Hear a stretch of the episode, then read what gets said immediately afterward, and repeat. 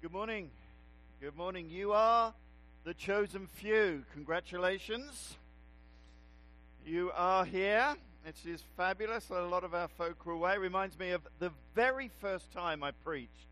I was sent to this church in another part of Gravesend. There was 5 people there. And I'd spent the whole week preparing for this message.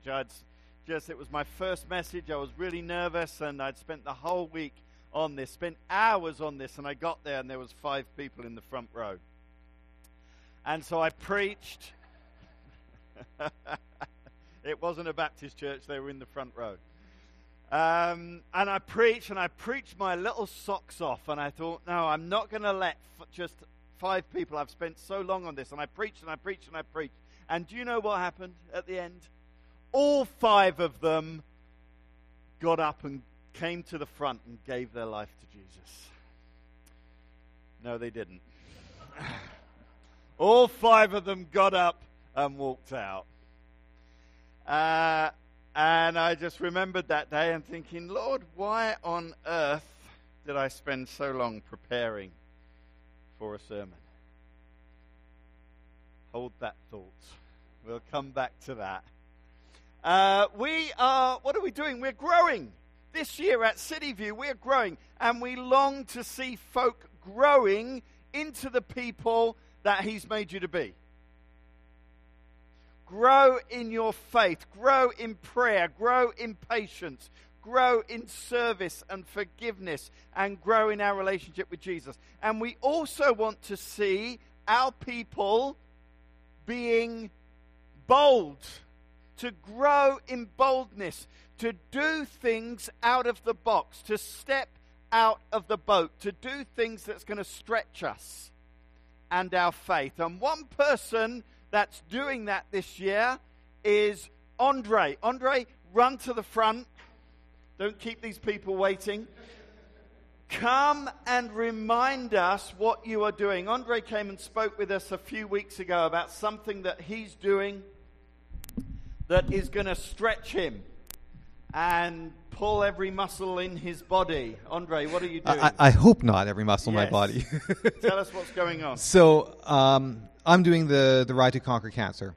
And it is a ride that's going to happen late August. And over 2 days, I'm going to do 100 kilometers, both on the Saturday and the Sunday. So 200 kilometers over 2 days. Yeah, it's a lot. And so I've been trying to train for it. It is really hard when you've got a full life. Getting out and spending 4 hours on the bike, in an evening is really not easy when there's baseball and all sorts of things, happening.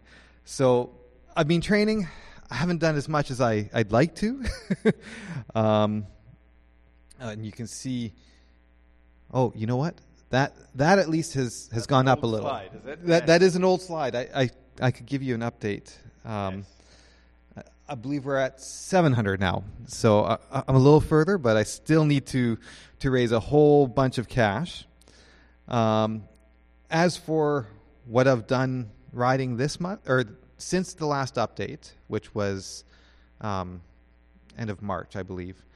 Probably. So I've done 267 kilometers since then. It's not a lot, really, when you're thinking that's pretty much what I'm going to have to do on that weekend. But I did get out with a ride with a club and did a ride. Did 60K up through the Seymour Demonstration Forest. Gorgeous ride. In fact, I recommend if you want to walk or want to go do a bike ride, do that because it's nice and clear. There's no cars. It's pretty. It's not too hilly, mostly. So, yeah, 60K is the longest so far. Working on it. And I've been trying to think, I noticed that somebody in the club has suggested that... that maybe some of us do the Canadian Populaire ride on Canada Day, which I believe is 100K or 150K if you really want to do it. I don't know. We'll see how bold I am. Okay. Well, that's great. Thank you. I think we need to keep praying for Andre, keep encouraging Andre in this. He is raising money for cancer. Every one of us in some way, I assure you, has been touched by cancer, either personally or someone that we know. And so it's a great cause, and let's encourage Andre. That's the website that you can go on if you want to pledge some money. And let's keep encouraging Andre, because he's really stepping out in this. Okay, so, yeah, and I love seeing people step out, pushing the boundaries, taking risks, being bold. But what does it mean to be bold? How do we know when we're being bold? Let me give you an illustration to help you understand what I mean by being bold. This is purely hypothetical. This will never happen. But what if I agree to do a free fall from a plane at 10,000 feet? Never going to happen. Never, ever going to happen. But what if it did? What if let's pretend. Let's pretend. Now, for weeks leading up to the jump, I am going to be doing all the classes. I'm going to learn how to do it. I'm going to pass all the tests. And I'm going to learn what to do in case my parachute doesn't open. All of these emergency things. I've done all of that. I tell my family and all my friends that I'm doing it. I might even write a blog every day about how I'm going to do it. Okay? And I've done all that. And then on the day, I drive to the airfield, get to the airfield. I pick up all the equipment. I get the final briefing. I get onto the plane. We take off. And we get to the right place and the altitude. And I watch as others jump out of the plane. And then it's my turn. And at that moment, I decide I'm not going to do it. So I padlock myself to the plane and swallow the key. Now, at what moment, at what point during this whole endeavor was I being bold? Well, probably not at any point. I wasn't being bold at all. Why? Because I didn't do it. I didn't follow through and jump out of the plane. I talked a good game. I talked the talk, but I didn't walk the walk. You see, boldness means obeying and actually doing it. Being bold means stepping out of the plane and falling 10,000 feet. That's being bold. Not the talking about it beforehand. And that's what I want to look at on this, our last week, looking at boldness. I want to look at bold obedience. Bold obedience. Now listen, I believe that God wants to speak to many of us here about bold obedience. Speak to us about obeying and doing. And I think he might speak to that through what we're doing now. He might speak to that through the songs.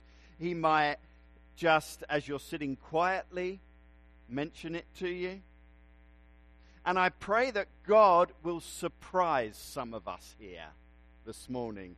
You might not be thinking about being boldly obedient this morning. That might be the furthest thing from your mind. When you walk through that door this morning, you're not thinking about that. Well, my prayer this morning is that God will slap you. He will slap you round the face and say, hey, buddy boy, this is for you. Or buddy girl, this is for you. So be alert. The world needs alerts. Be alert. Be expectant. And one thing I want to say is that bold obedience will unleash a new life in you, an exciting life in you. It will, I promise you, give you an amazing rush if you're boldly obedient to what God calls you to do. You won't need any of that funny smoking stuff. You will get a rush through being boldly obedient. And I want to look at that in a passage in the book of Acts that illustrates that truth. We've been looking in Acts. If you haven't been with us, let me just give you the quick context for the text today in Acts. We're in chapter 5. And the apostle Peter and John were being bold. They're telling everyone about Jesus, who he was, what he had done through his death and his rising from the dead. And as we saw last week, they couldn't help it but talk about Jesus. They were healing people with the power of the Holy Spirit, and the religious people didn't like it. And they arrested them and beat them and said, "Stop it! You." But they couldn't. They couldn't stop themselves. And they didn't. And so the religious authorities were in a pickle. And that's where we get to. If you're in the Bible already, Acts 5, we're just going to read a few verses from verse 17. So 5:17. Okay, so the religious authorities have said, don't do this, and they carry on doing it. Then the high priest and all his associates who were members of the party of the Sadducees were filled with jealousy because all these guys were getting their attention. They arrested the apostles again and put them in jail again. But during the night, an angel of the Lord opened the doors of the jail and brought them out. And the angel said, "Go stand in the temple courts and tell the people the full message of this new life." And so at daybreak, they entered the temple courts as they had been told and began to teach the people there. Just a few verses. Here's what we're going to do. We're going to walk through this passage, and we're going to watch as these apostles boldly obey. And they didn't just talk the talk, they walked the walk. And I want to show you three principles quickly that you will experience if you boldly obey. First one is this. Bold obedience isn't always popular. Verse 17 and 18, it says, "Then the high priest and all those associated with the Sadducees were filled with jealousy." They didn't like these guys getting all the attention. And so what did they do? They arrested them. And they threw them in jail. Now, if you're keeping track, this is the second time that they'd been in jail in a very short period of time. It was becoming a habit. In their calendar, it was part of their daily routine. You know, get up, have breakfast, speak about Jesus, go to jail. That was their daily routine. That's what was happening. And the religious leaders said, "Look, be quiet. You can't speak about Jesus." And the apostles said, "Well, hang on, are we going to listen to you or are we going to listen to God? Basically, who are we going to obey?" And they obeyed their God, which really ticked these people off, which led to their arrest again. You see, bold obedience isn't always popular. But surely obeying God should lead to good times, shouldn't it? Well, no, not always, and don't call me Shirley. You see, this is a very common misconception for most Christians. You know, we think we obey God, we're in tune with him and his desires for our life, then everything is going to be hunky-dory. And we're upset when it doesn't work out. You know, it was easy, I think, for Peter and John to think this. You know, "Lord, we're being great followers of you. We're doing what you're telling us to do. And then we're getting thrown into jail and people don't like us. It's not fair. Surely we deserve a bit of a break here." And maybe we feel like that sometimes. "Lord, you know, I give you a lot. I go to church. I look interested during the sermon. I give some money to the church. I help old ladies across the road. For goodness sake, I recycle. You know, I'm being good and trying to obey you, but you know what? My life sucks. And people are being mean to me. You know, it's not fair. Give me a break. Plenty of times I've thought that. Maybe you're thinking that right now. The reality is, though, when you boldly obey God, you will more than likely face opposition. Why? Because often obeying God goes against the world's way of thinking.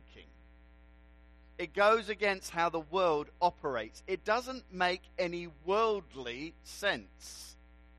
You want to do what? That's crazy, man. You think about down through history. William Wilberforce, the guy who set about abolishing slavery. How was he treated when he said, you know what? This whole economic system where we have all these slaves that we demean and they work under us. Do you know what? Should we just get rid of that system now? Are you serious? What about Martin Luther King? You know, how about we treat black people as equal? Really? Are you serious?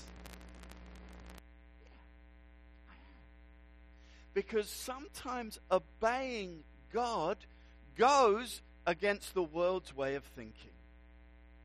And we need to choose and decide whether we're obeying God or whether we're obeying the world. So bold obedience isn't always popular. You need to know that. Second thought. Bold obedience releases God to do amazing things. When you obey, you can expect God to show up and do something amazing. Look at verse 19. It says, so they're in jail, but during the night, an angel of the Lord opened the doors of the jail and brought them out. I love this. Now, if you remember, Luke is writing Acts. Luke's a physician. And it's all matter of fact, isn't it? No emotion, no big setup, just the facts. It sounds more like he should have been an accountant or something like that. You know, just no emotion there at all. Peter and John were doing a cash flow analysis followed by a double entry bookkeeping and, oh yeah, by the way, an angel came and opened the door. To Luke, this was no big deal. Why? Because when we walk in obedience, we shouldn't be surprised when God does something amazing. We should almost expect God to work and work in amazing ways. Now, I'm not saying that nothing will go wrong. They were in prison. That was bad. But in the middle of the bad day, the provision of God through an angel showed up. When you walk in obedience of God, you shouldn't be surprised when God comes through. Now, here's the point. Our job in all of this is just to be obedient. What God does in and through that obedience is totally up to Him. Let me say that again. Our job is just to be obedient. What God does in and through our obedience is up to Him. So we shouldn't spend time trying to work out why God is calling us to do something. We should just do it. However silly and however small and insignificant it might seem to us, because you never know what God is going to do with that. Let me give you a silly illustration. When I was a first new Christian, I was about 21, 22 years old. I went to church. I was worshiping and singing, and I looked across the church, and there was a lady that I didn't know very well. She was older and obviously had a bit of a rough life. And as we were worshiping, God gave me this burden for her. And I felt like, and I'd never had this before, but I felt like God was saying, give her the money that's in your wallet. Give her the money that's in your wallet. And I'm thinking, is that God speaking? Or is that the pizza I had at 2 o'clock this morning? Or is that Satan? Is Satan trying to tempt me? And I thought, well, no, of course not. Because Satan wouldn't tempt me to be generous. Anyway, and so I tried to dismiss it. And it wouldn't go away. And so I thought, I better look, see how much money I've got in my wallet. And so I took my wallet out, and all I had in there was £5. Back in England. £5 in my wallet. And I'm thinking, well, what good is that? And so I didn't think about it. And then as the service went on, God just kept saying to me, give her the money that's in your wallet. And so anyway, at the end of the service, I went up to her, and I was a new Christian. I said, look, I'm really sorry. I know this sounds really weird, but I just think that God's told me to give you the money that's in my wallet. Here's the £5.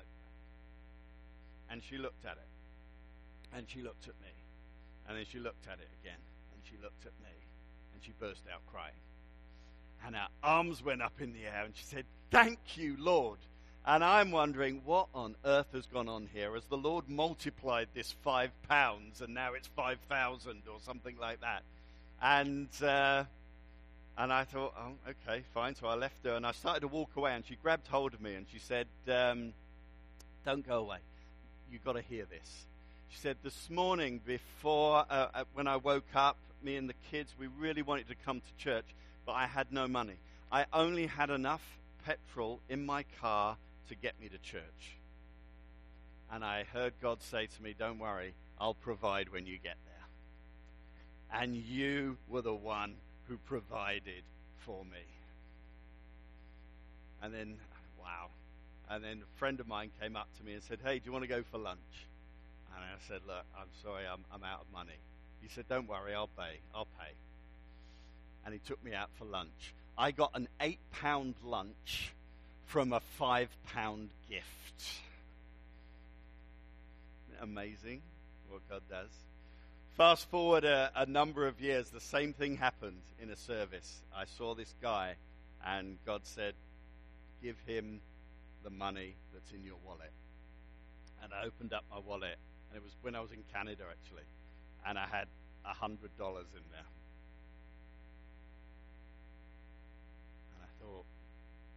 Is this Satan again? Is this God? And do you know what? I didn't give that guy the $100. And ever since then, I'm wondering, what was God wanting to do in that guy's life? What blessing was he looking to give me if I'd done that?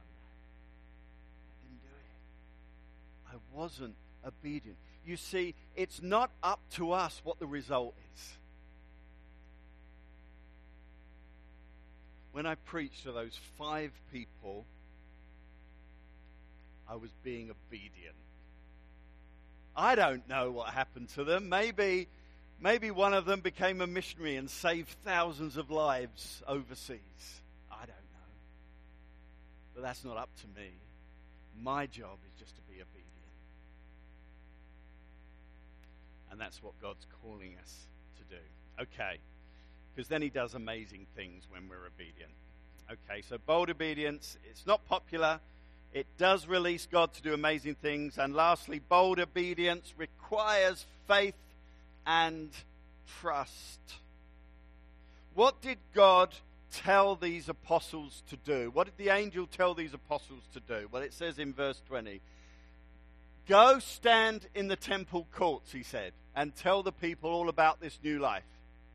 So at daybreak, they went to the temple courts, as they'd been told, and began to teach the people. Now, in case you weren't paying attention, basically what the angel is saying, go back and do what has got you thrown into jail twice for doing. I mean, let's be honest. Go back and do what the people who have the power and authority to take your life, go back and do what they told you never, ever, ever, ever, ever to do again, and go and do it. Now, you see, that obedience is going to take some faith, isn't it? You see, when God prompts you to do something, it's usually going to take some faith. You may be like me, you know, if God tells me to do something, I say, Lord, thank you for the opportunity. It's always good to be grateful. Thank you, Lord, for this opportunity to obey you, but I actually need a few more details before I do it, if you don't mind. Give me some details, and I guarantee you God will often turn into Jack Nicholson at this point, and he's going to say, details! You can't handle the details. Because if I told you everything, you wouldn't do it. Bold obedience requires faith and trust. Why? Because often what God calls us to do and obey is not on the surface very sensible. Actually, it's worse than that. You see, the word bold has a lot of similarities with another word. It's this word, dumb. Here's what you do. You take bold, you write it backwards, the lob, and you swap out the middle letters, and you get dumb. Clever, eh? So here's what you do. So instead of bold obedience, we often say, well, that's just dumb obedience. Because that's what it might look like to us. It's dumb. Watch this. I'm really pleased with this. Hang on. But to turn dumb into bold, you need to turn it around. And you get bumud. Stay with me. And you need to believe and trust that our Lord is in it. OL equals our Lord. Did you see what I did there? Wow. That took me a whole grande latte to figure out. It's true though, isn't it? Bold obedience sometimes looks like dumb obedience. And it is dumb unless you have our Lord in it. Have you ever done anything dumb for God? Have you ever obeyed God when it seemed the least sensible thing to do?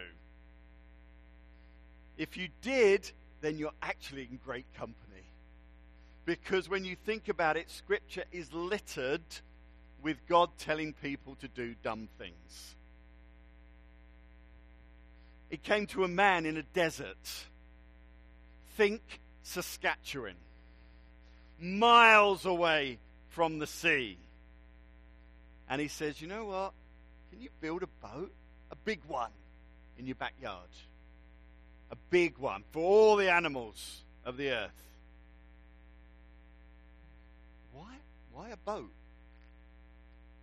It sounds a bit dumb. Yeah, but Noah, will you show bold obedience and will you do it for me?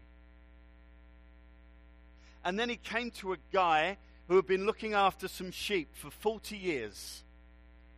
because he had to flee from a city because he had murdered a guy there and he was wanted. And God tells him, look, I know you stutter. I know you have this whole speech impediment thing going on, and I know that you're wanted for murder back in this place, but here's what I want you to do. I want you to go back to that city, and I want you to go up to the king and make a speech and tell him that he needs to let my people go. And Moses is going to say, that is the dumbest idea I've ever heard. And God says, yeah, I know. But will you show bold obedience and do it for me? And then there was another shepherd boy that we looked at a couple of weeks ago, skinny as a rake. Turn him sideways, you couldn't see him. The one who would always be the before photo in any of the bodybuilder ads. That's this guy. God comes to him and says, I want you to fight for me. And I want you to fight the biggest, meanest, ugliest, 9-foot-tall, 350-pound man you've ever seen. A man so ruthless that he makes Mike Tyson look like Julie Andrews. But don't worry, because I'm going to give you weapons. I'm going to give you a sling and 5 stones. And David's going to say, that's the craziest thing I've ever heard. You're definitely one sandwich short of a picnic, Lord. That's a dumb idea. And he said, yeah, I know it is. But David, will you show bold obedience and will you do it for me? And then there were the disciples. They were panicking. Jesus had just finished speaking to 5,000 men and about 5,000 women and children. There's about 10,000 people there. And someone's forgotten to order the Subway. No food. Folks were getting restless. Their stomachs were empty. What are we going to do, Jesus? And Jesus says, you know what? Go to that young boy over there and ask for his lunch. I'll use that to feed all these people. But Jesus, all he's got in there is a few half-eaten tuna sandwiches. And Jesus says, don't worry, I can use that to feed these 5,000 people. And the disciples are going, that is the dumbest thing I've ever heard. And Jesus said, yeah, I know it is, isn't it? But will you show obedience and do it for me? And then there was a small church in Vancouver with a big heart who wanted to reach out to the wider community with the love of Jesus, and they sensed God calling them to redevelop their land and with a new building to better serve the community and maybe to have some affordable housing that would model what it means to be a Christ-centered community. The whole process is going to take years, and it would probably mean us raising millions of dollars. That is the dumbest idea ever. And God says, yeah, I know it is. But will you show bold obedience? And will you do it for me? Take each step along the way.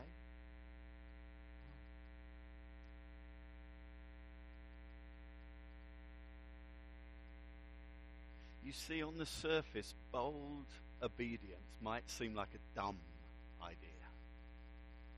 But add OL. Have faith in him, and it makes all the difference in the world.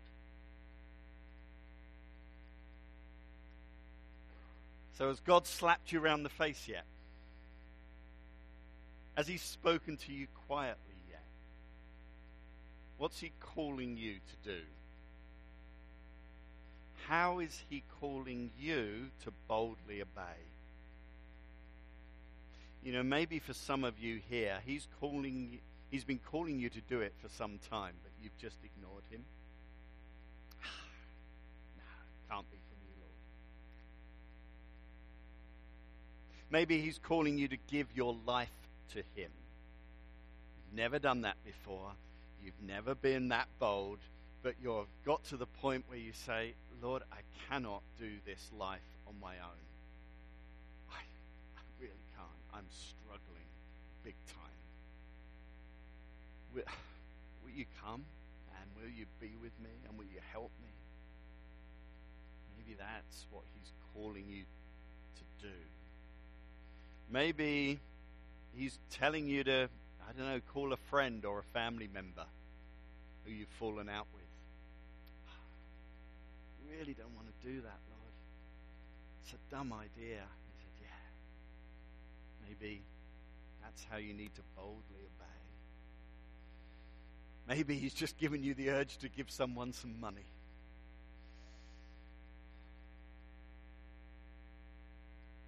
Maybe it's a new job. Maybe it's a new ministry. Maybe it's, I don't know what it could be for you. Maybe it's that something you're thinking, that's a dumb idea, Lord. And he's saying, yeah, but will you do it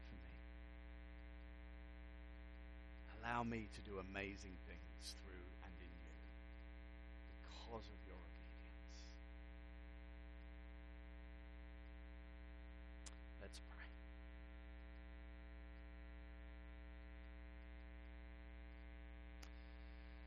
Father, I want to thank you that there are people here that need to hear those words this morning. I don't know who it is, Lord, but I know there are people here that need to hear those words, that you're calling them to boldly obey you. Father, I want to pray for those people that are not in a relationship with you, Lord, that who don't know you. They want to know you. They so desperately need something. Lord, would you convict them now? Would you come into their hearts now and help them to boldly obey, boldly accept you into their lives, to boldly follow you. Lord, for those of us who are struggling with maybe some direction in our life. Maybe we're struggling with knowing where to go or what to do, Lord, and we've dismissed the bold option.